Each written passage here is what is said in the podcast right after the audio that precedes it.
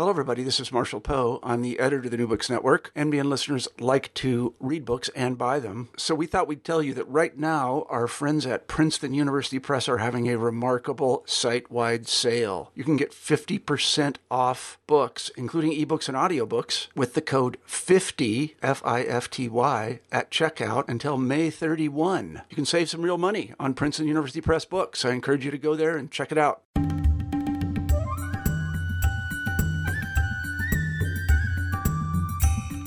Welcome back to another episode of South Asian Studies on the New Books Network. I am your host, Madhuri, and today we are speaking with Professor Sarita Amrute about her book, Encoding Race, Encoding Class Indian IT Workers in Berlin, published by Duke University Press in 2016.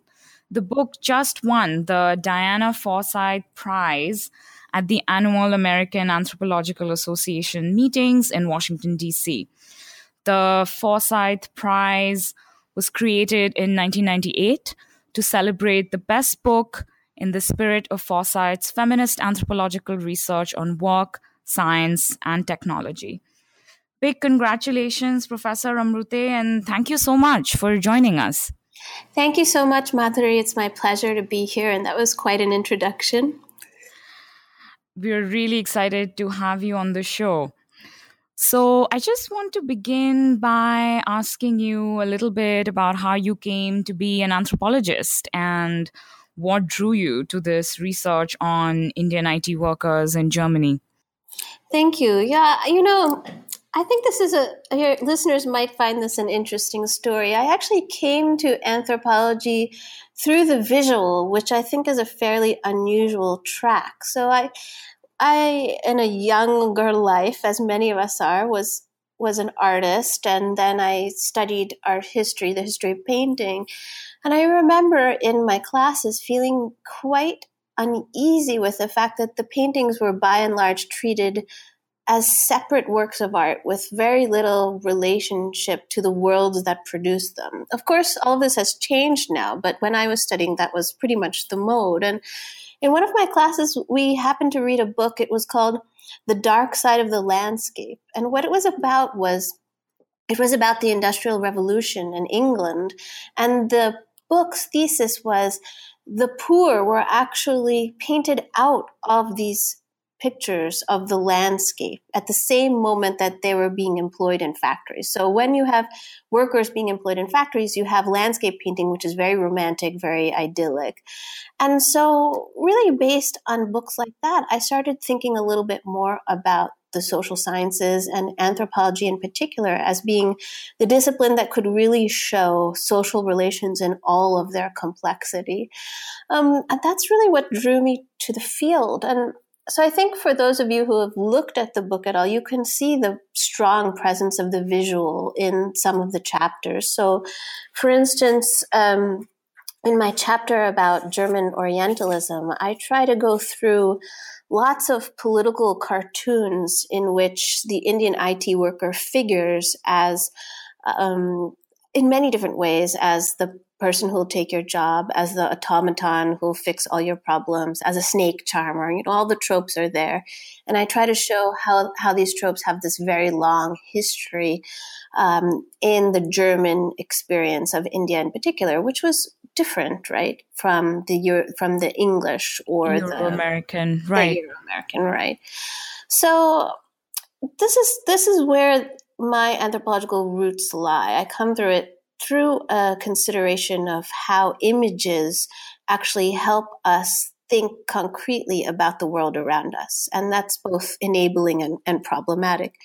And for this, this particular project, you know, it was sort of a similar thing that I noticed when Germany released this short term migration scheme, which they called the German green card, of co- although, of course, it had no permanent residency attached to it. It was a three to five year visa program for IT workers, for software engineers. When they introduced this scheme, almost immediately in the German public sphere, it was attached to India and Indians. So one of the sort of right centrist politicians came up with the slogan Kinder statt Inder, which literally mm-hmm. translates to kids instead of Indians. The idea was that German mothers needed to have more children who could then be software engineers rather than admitting Indians to the country. Um, and there were, again, lots of political cartoons about that. So this is another one of those instances where a, a, huge and complicated political debate over technology and migration got crystallized in a particular kind of figure, stereotyped figure that then needed to be portrayed visually. And that's really how I got into the project. I mean, it was one of these moments where because of my background in, in art history, I had German language training. Uh, my interests were about technology and South Asia. And then these series of events happened, and suddenly there I had a dissertation project, which, you know, it's always a combination of planning, forethought, and serendipity. Right, right. So the first time you did field work in Berlin, it was as a pilot, or you had already been in Germany before that? I had already been there um, between finishing my undergraduate degree and starting my PhD program. I was there on a Fulbright um, fellowship. So I was fairly familiar with Berlin and its interesting scene and the way it, it it had a, both a, a love hate relationship with migrants, as does all of Germany. Um, so I had al- already had my toes in the water a little bit, as it were. Great. And let's explicitly turn to the book now. You begin with this uh, very evocative account of a disappearance. Will you share that ethnographic incident with our listeners and how it, you know, really embodies all these questions that you're grappling with in the book about race and class and work and right? Yeah. Yeah, absolutely. Well, you know, anyone who knows me knows I love a good mystery. Um, I'm a great, I'm a great reader and, frankly, consumer of all media uh, of mystery stories. So, um, when I was going through my fieldwork data. And of course, fieldwork continues. So for those of you who aren't anthropologists, I think sometimes we imagine that we go and do fieldwork, we come back and it's over. But there's an afterlife to fieldwork. Many of us make return visits. Nowadays, many of the people whom we work with, we're talking to over WhatsApp or Facebook or whatever it is. So there, it continues on. And so, in the afterlife of my fieldwork experience, I learned that one of my main interlocutors had actually been leading a sort of double life for most of the time that I was there. And I was in- incredibly shocked. So, so, her name in the book is Meenakshi, and everyone's name is a pseudonym. Um, and she came to Berlin on one of these short term visas. She was employed for a while, for about six months and then she she lost her job because the project that she was working on ended. She may have been employed for a year. And then after that rather than you know tell anyone and she had a big circle of friends you know other software engineers from india um, I was part of that circle as the anthropologist.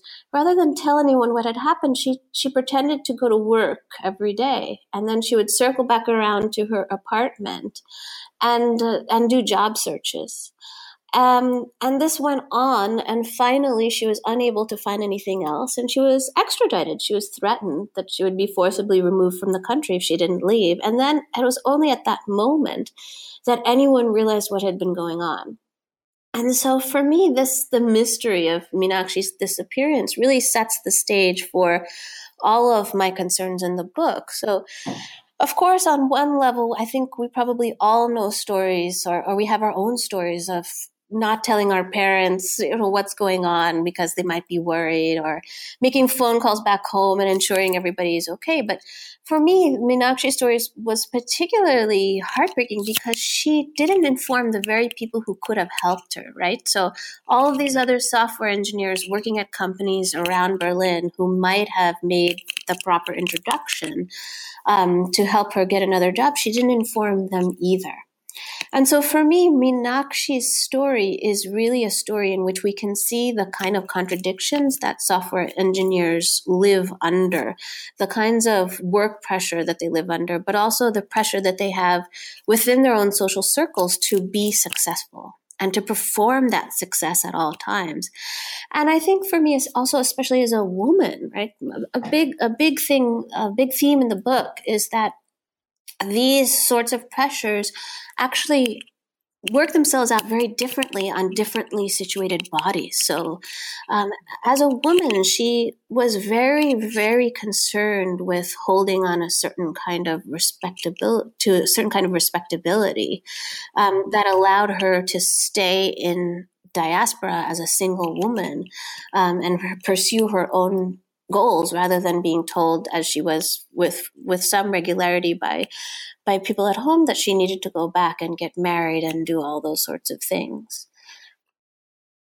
And so the job in Berlin was really a lifeline to continue to being independent and perhaps go back with greater um, capital really. right. yeah yeah yeah exactly. So so her plan was always to amass enough capital really um, and enough experience abroad so that when she she did return home she could um, she could get a job and get married on her own terms and all those sorts of things. And in order to maintain that she felt that she needed to to just simply continue to perform success right? The the idea that she could admit defeat in this global industry that's supposed to secure her place in the middle class was was out of bounds for her. And in fact, her, you know, in, in a certain way, um, that thesis of hers bore up because when I talked to her friends about what had happened, they were very quick to shun her. They didn't really have very very much sympathy with with what had happened. Um, and and and the other thing that to me is interesting about Meenakshi, and this is giving away this is a little bit of a spoiler alert, giving away how I resolve the mystery at the end, is that even though she has all sorts of communicative apparatus open to her, of course, she she shuns them all. She just detaches herself from this group um, and goes her own way.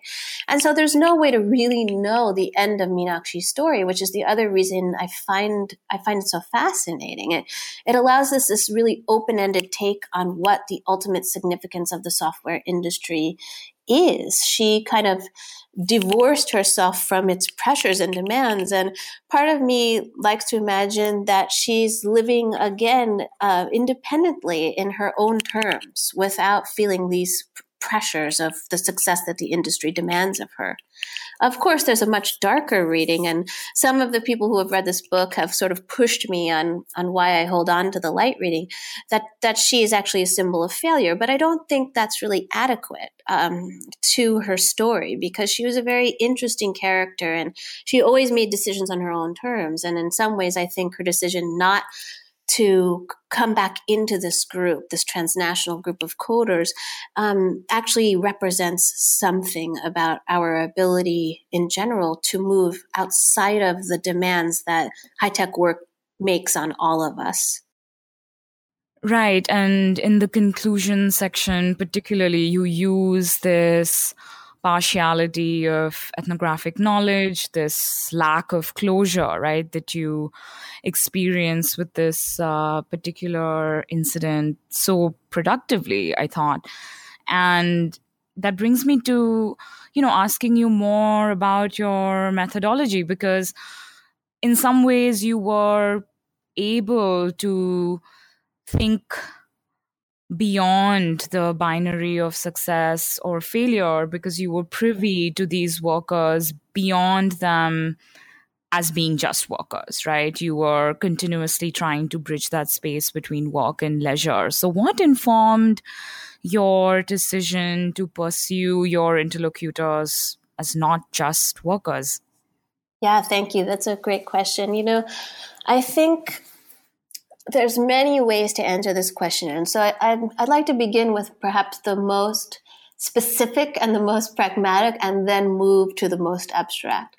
Uh, so in the most specific and pragmatic terms, corporate tech worlds are notoriously difficult to study, right? They're more difficult to study than govern, government worlds. They're more difficult to study than illicit worlds. And this is because uh, for two reasons. Tech companies are proprietary. And so they're very leery of having outside observers in their offices. And then the second reason, of course, has to do with the ideology of tech itself, that it presents itself as a self contained thing in the world that's there to solve problems. And so therefore it presents itself already as neutral and it presents itself as something that's going to do work rather than something that's meant to be studied.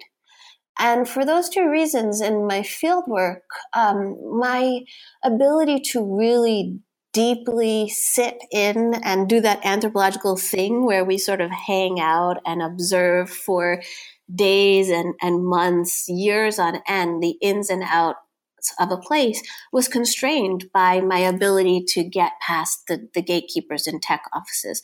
So I was very much able to go into places for a day, a week, two weeks, intermittently for a few days every month for several months. But no one was going to let me just sit around um, in the tech offices and hang out. And and also, I should say, a corollary to that is for my interlocutors who were there on short term visas, whose jobs were project dependent, I really wanted to respect their fear that. Um, if they were seen sort of wasting time with an ethnographer, or if they were seen to bring somebody into the firm who was maybe going to be critical of the firm, their jobs could be in jeopardy.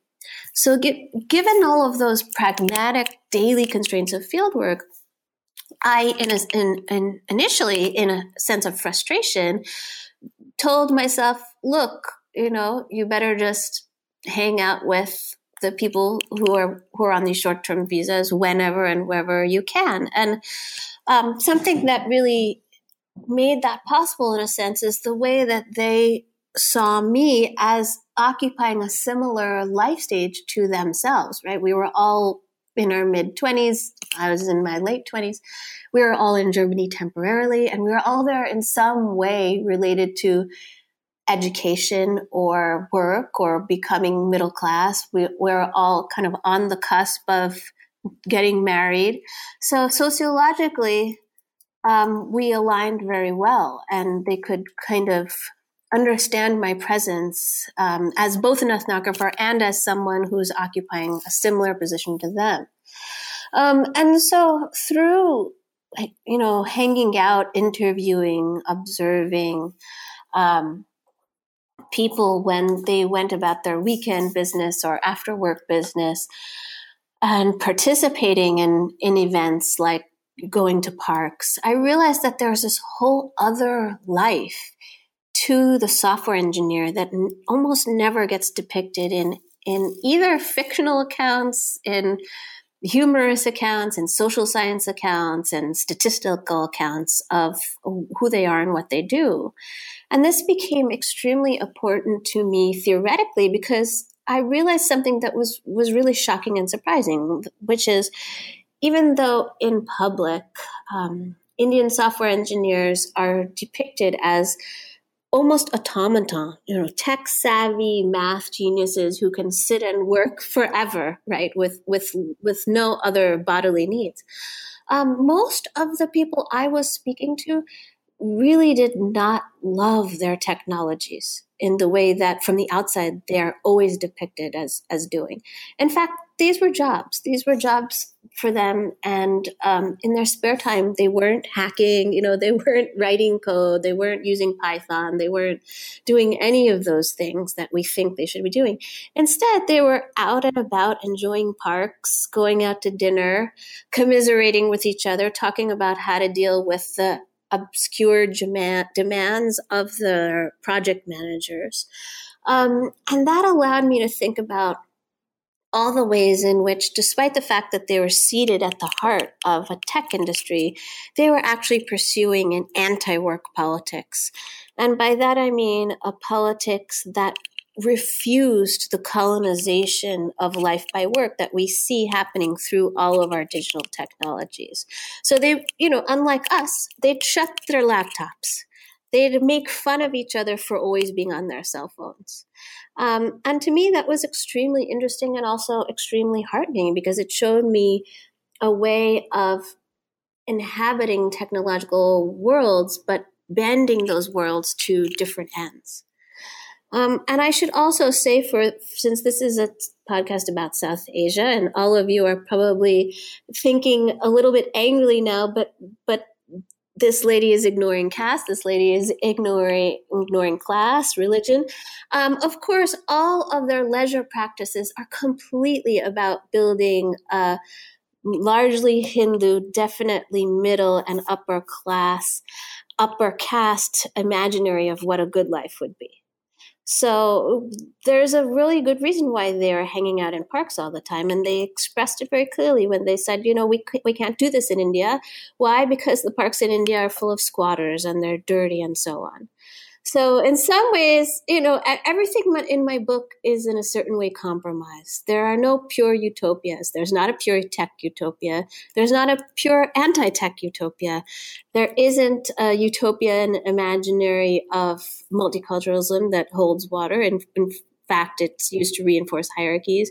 There's also not a a utopia of enjoyment or pleasure. That too is part of the production of, of caste and class hierarchies in South Asia and the diaspora. Absolutely. And since you were, you know, running through the different axes of identity, I was curious about this while reading the book. How did your interlocutors perceive you as, you know, an American Indian graduate student who perhaps had greater freedom across borders that they often didn't. And how did you did was that ever a point of conversation? Because at one point you talk about how this one worker hides from his friends that he already has this american visa set up for you know a possibility where he might be uh, done with his German stint and then would have to move to a body shop in the US. Mm-hmm. Yeah. You know, this was one of the funnest part of my research, actually, the way I was often turned into the subject of their ethnographies. So it, it was pretty great. So I was often asked to answer questions that seemed kind of obscure, like the different building materials for houses in Germany versus the United States. And at other times were very pointed, like, what are the chances that I can get a visa for Canada, right? Um, and some of them I could answer, some of them I couldn't, some of them I tried to do a little digging on. But the whole point of that exercise from their perspective was to try to make calculations about what to do next because they were all on these really short term, right? No longer than five years visas. And so in order to stay successful, they were going to, they were going to go somewhere else. And of all the people I talked to, about two dozen people, only two of them stayed in Germany. The others went back to India. Some went to Canada, to England, Australia, some in the US. Um, but but only two stayed in Germany. So there's this way in which I became an informant for them, a native informant about what life in the US could be. Uh, and their concerns ranged from being able to get jobs, which they were all fairly sure they, they could. Um, and I think this is maybe one of the moments in which they were being perhaps a little bit short sighted, actually. Um, and that's another thing that I think Meenakshi's story does for me to open up the actual risks that they're taking in moving through these short term jobs. Um, but they also were questions about, you know, what is it like to be an Indian, uh, if we could put it in, in those terms, in a place that's not India. Um, and so there, there's a lot of questions about assimilation. So, so one of the things that they would often say is, well, you know, Germany may not have the best record on on its treatment of foreigners, but they sort of leave you alone here. Whereas for my friends who are in the US, and of course, I'm not their only informant, right? I, they have these big networks. They, they all have cousins and friends and so on who are already in the US. They have to assimilate. They have to, you know, wear their shoes in the house and all these other things that, that seem, you know, quite ridiculous. Um, and, and, so I spent, they were often surprised that I knew to take my shoes off, for instance, to stay with that example uh, when I go in somewhere. And of course, in my house, we always took our shoes off. So there were a lot of really good and funny conversations about those sorts of differences. Um, but it, it is all, you know, really, as Stuart Hall says, these are all the moments and the ways in which different regimes of power and difference articulate together. And they articulate together in the everyday, right? They articulate together in the worlds of, of dress and habit and food and visa regimes. They all come together in those instances. I mean, this is the perfect uh, moment to, I think, segue into the first section of your book, which is called Encoding Race.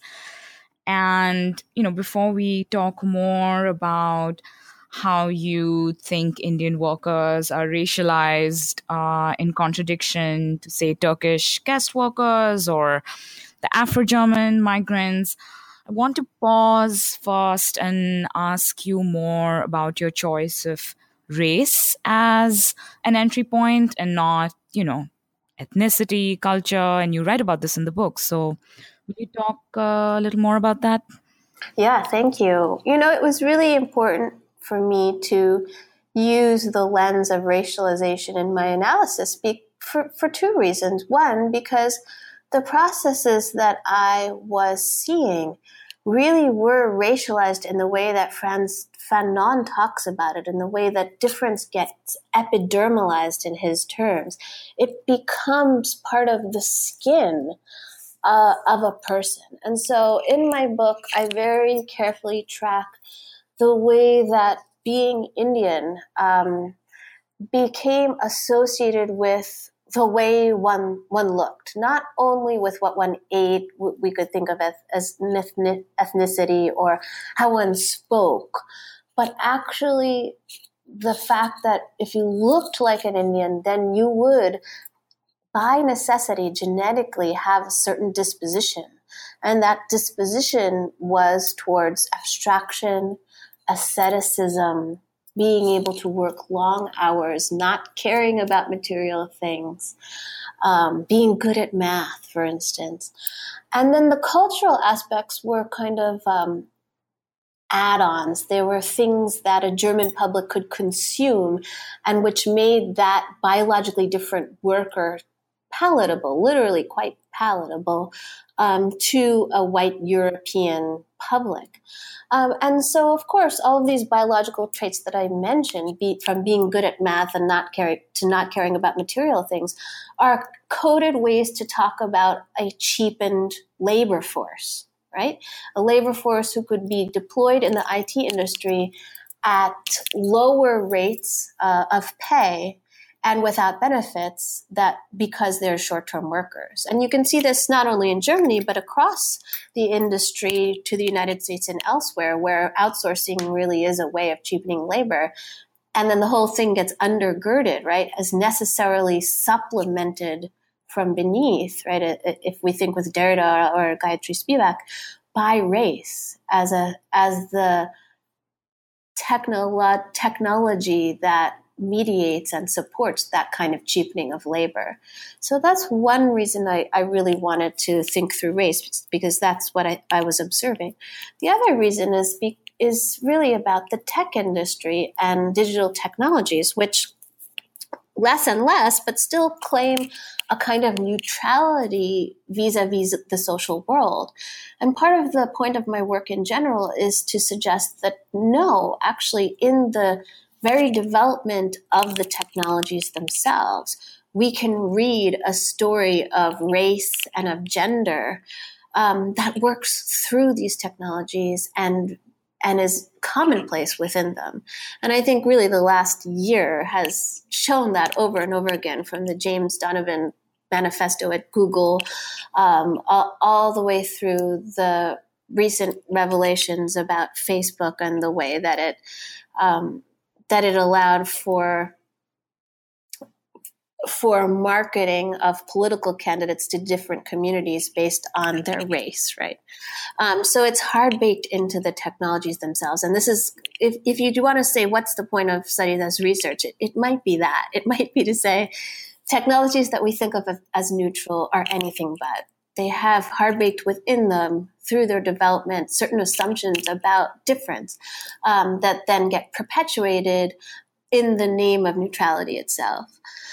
um, so that's why I wanted. I, I was I was so interested in thinking through, and I think race really is the right lens for the kinds of processes I'm talking about. And then, Madhuri, as you're saying, it allows us to draw the comparison with other kinds of groups that are also racialized. So in Germany, that might be Turkish guest, guest workers um, and Afro Germans. In the United States, we might think about other communities, Latino communities, and African American communities, and how all these different kinds of racializations actually work to um, to perpetuate a sense of distinctness among communities that actually have a lot, uh, quite a lot in common.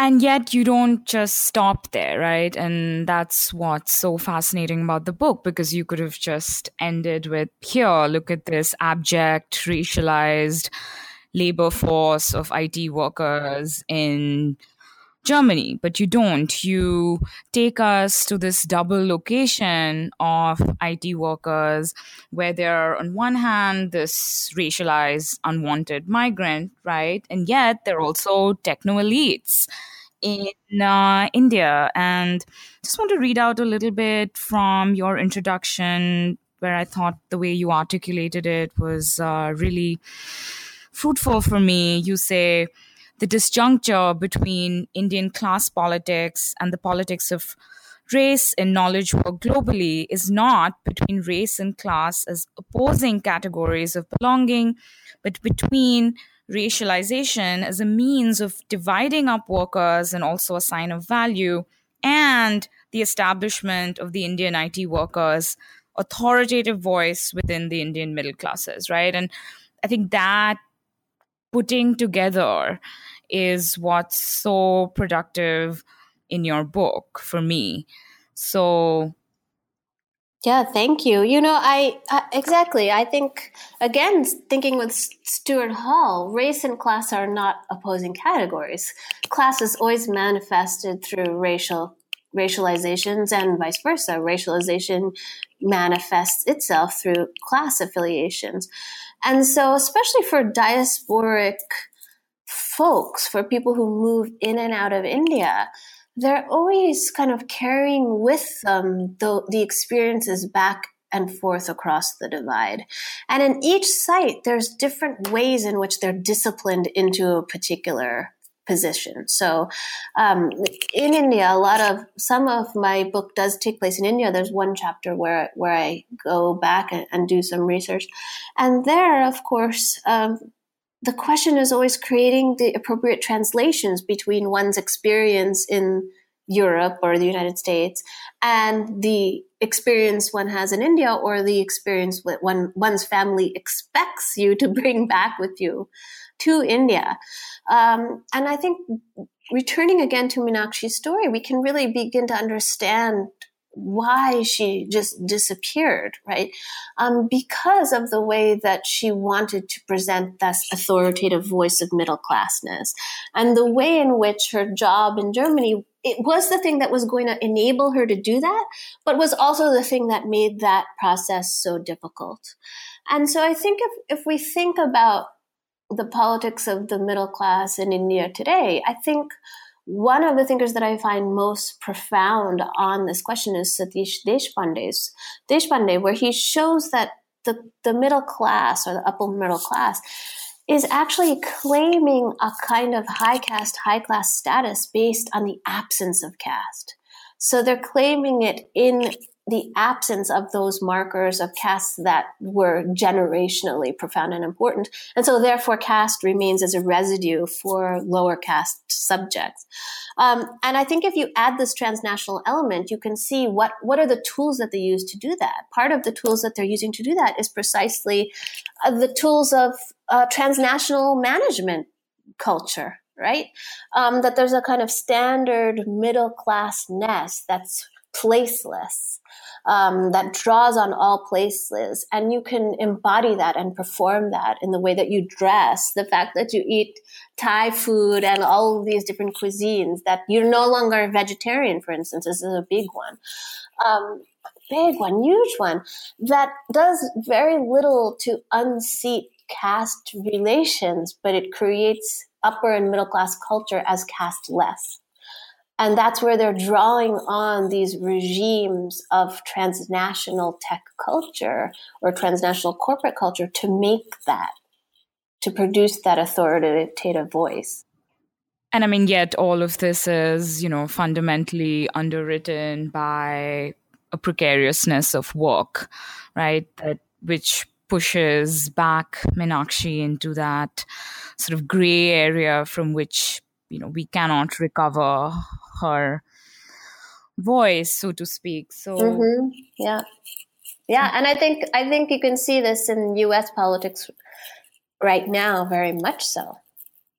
Um, the, the, precariousness. the, precariousness of it right that at, at the end of the day the these um, programming jobs are backed by corporations who in turn are backed by visa regimes and the more the visa regimes become precarious or seem to become precarious, the more the corporations will invest in something other than labor recruitment. So, for instance, most of the big IT firms are pushing AI. They've, they've sort of increased their R&D monies for AI, partly because they see labor markets as so precarious. Right. And I had a question uh, about, you know, visa categories because while reading the book, I was simultaneously wondering if the exact equivalent in the American system for the German green card holders would be the H 1B. Is that correct? And I've seen, you know, in popular literature, folks making this distinction between, say, software engineers who came to the US in the 80s and then software engineers who are still coming into Silicon Valley now, arguing that earlier this was a crop of innovators who were creative, who were not just coding for 18 hours and that what you see now is more like the tech equivalent of a sweatshop. What do you have to say to that? Because in some places you talk about, you know, how tech is the grunt work that Indian workers will do at the back of the room, and then there's the front row reserved for the innovators. Yeah. So, so this is what I have to say to that. On the one hand, that kind of rhetoric I feel is just another way to create and mark a hierarchy in which mm. you know now we're getting to FOB versus ABCD territory, right? So how, who's going to call the the folks who are just coming in now grunts who are uncreative? Well, okay, people who have been here for a long time and have their own concerns about assimilation and fears about what it means to be Indian in, in Trump's America. Um, and so that that to me sort of makes me upset and angry because I feel that it's one more tool by which those who are who have made it in a sense can can talk to down. close doors yeah, yeah, close doors to those who haven't quite made it yet um, the other thing i want to say about that is that i would say that most people working in tech um, are doing some kind of grunt like labor, right? So um, I think much of our attention, especially from India or within India, focuses on the superstars, the Nandan Nilekanis and, you know, whomever else, the Vinod Khoslas. But most people are not them, right? So, mm-hmm. so as an anthropologist, I want to understand something about how the majority of white collar workers work today. And I would think, regardless of where they're from, most of us are doing something that's rather repetitive uh, and mostly boring. And must, much of the energy of tech firms is in keeping those workers motivated through a combination of leisure activities and um, the fear of replacement. So that's something that kind of recurs fractally all the way down. It will go all the way down to the person operating the flex in the Amazon warehouse. Right, because, you know, at the other end of the spectrum, there's this uh, faddish tendency in the social sciences too to talk about the emancipatory potential of technology itself. You know, Twitter created Arab Spring, for example, to give a slightly facetious example. But, you know, you, I think, talk um, sort of carefully about how technology is not just about making a new world or feeling disaffected and disenchanted with the new one, but rather that it should be a lens that should initiate reflection on the human condition at large. So, do you want to maybe conclude our section on your book with uh, just uh, a few thoughts on how technology is being studied both within anthropology and in other disciplines? Yeah, thank you. Um, you know, the study of technology is extremely exciting, and there's a wealth of things that have been studied, are being studied, and, and need to be studied. And uh, I think ultimately what I'm working on is really about corporate technology work. So I see my work really in a long lineage of anthropologists who draw on Marx um, and people like E.P. Thompson to think about the everyday lived reality of of um, production, right? Uh, and so there, for me, really, it's it's going back to Marx's writing on technology is really key, in which he writes he he does write about the emancipatory possibility of technology. But then, of course, he tells us that that emancipatory tech uh, p- potentiality has been reinvested, as it were, into the pro- a per- certain kind of productive apparatus. And if we we want our technology to be emancipatory, then it has to be detached from the apparatus of capital. And so, to me, then the areas that open up to study technology's emancipatory potentiality would be on the one, one hand what we could think of as recoding or um, or pirating technologies. So I'm thinking here of Gabriella Coleman's work mm-hmm. on, on hacking, hacking, or yeah, or even earlier Ravi Sundaram's work on pirate modernities in South Asia. Um, and then on the other hand, I really think one something one thing that's very very fascinating right now is the question of labor. So how does our labor get mobilized, and how can technologies actually enable a different kind of organization of labor. So here I'm thinking about um, attempts to unionize what they what they call wall to wall within tech firms. What would it look like? What would it what would be required for within any tech firm, emphasis, Amazon, whatever, to have a union that's capacious enough to include software engineers and call center drivers or software engineers and the caterers, you know, supplying the food to the workers. How could we imagine that as a kind of emancipatory potential of technology?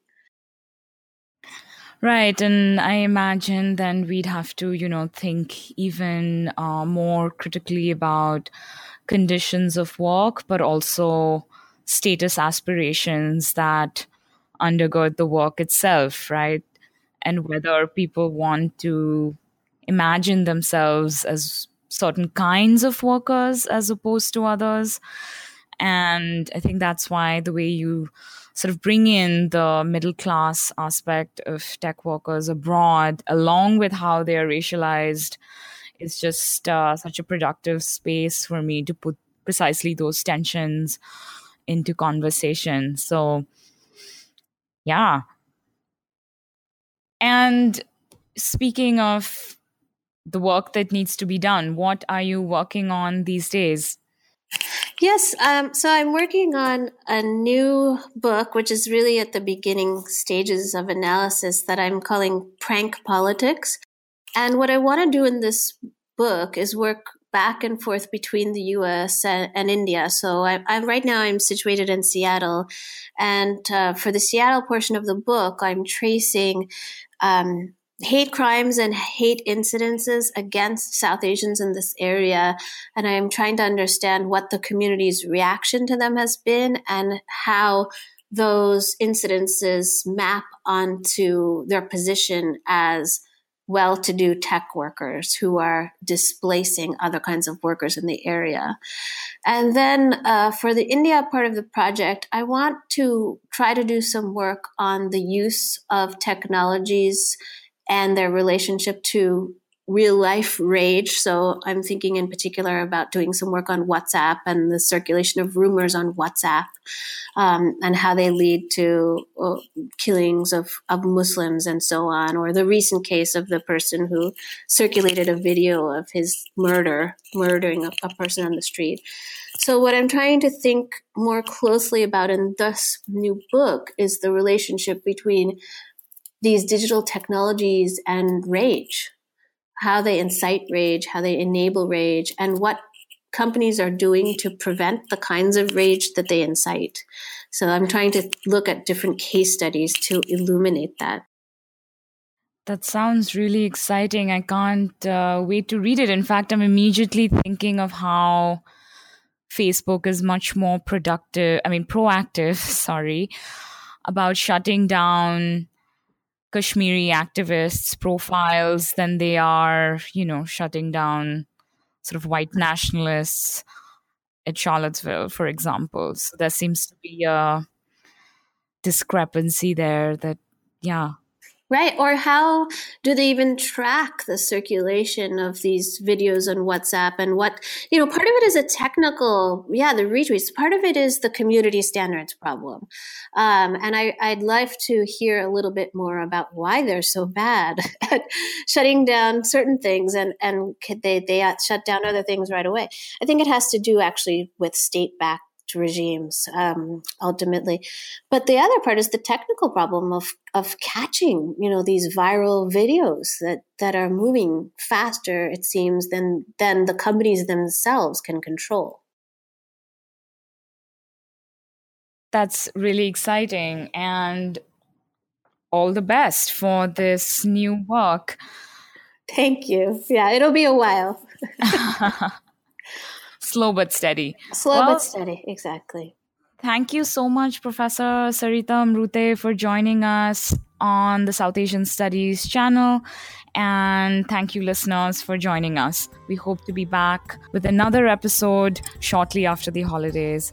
Thank you. Thank you, Madhuri. It was a pleasure. It was wonderful talking to you. Thank you.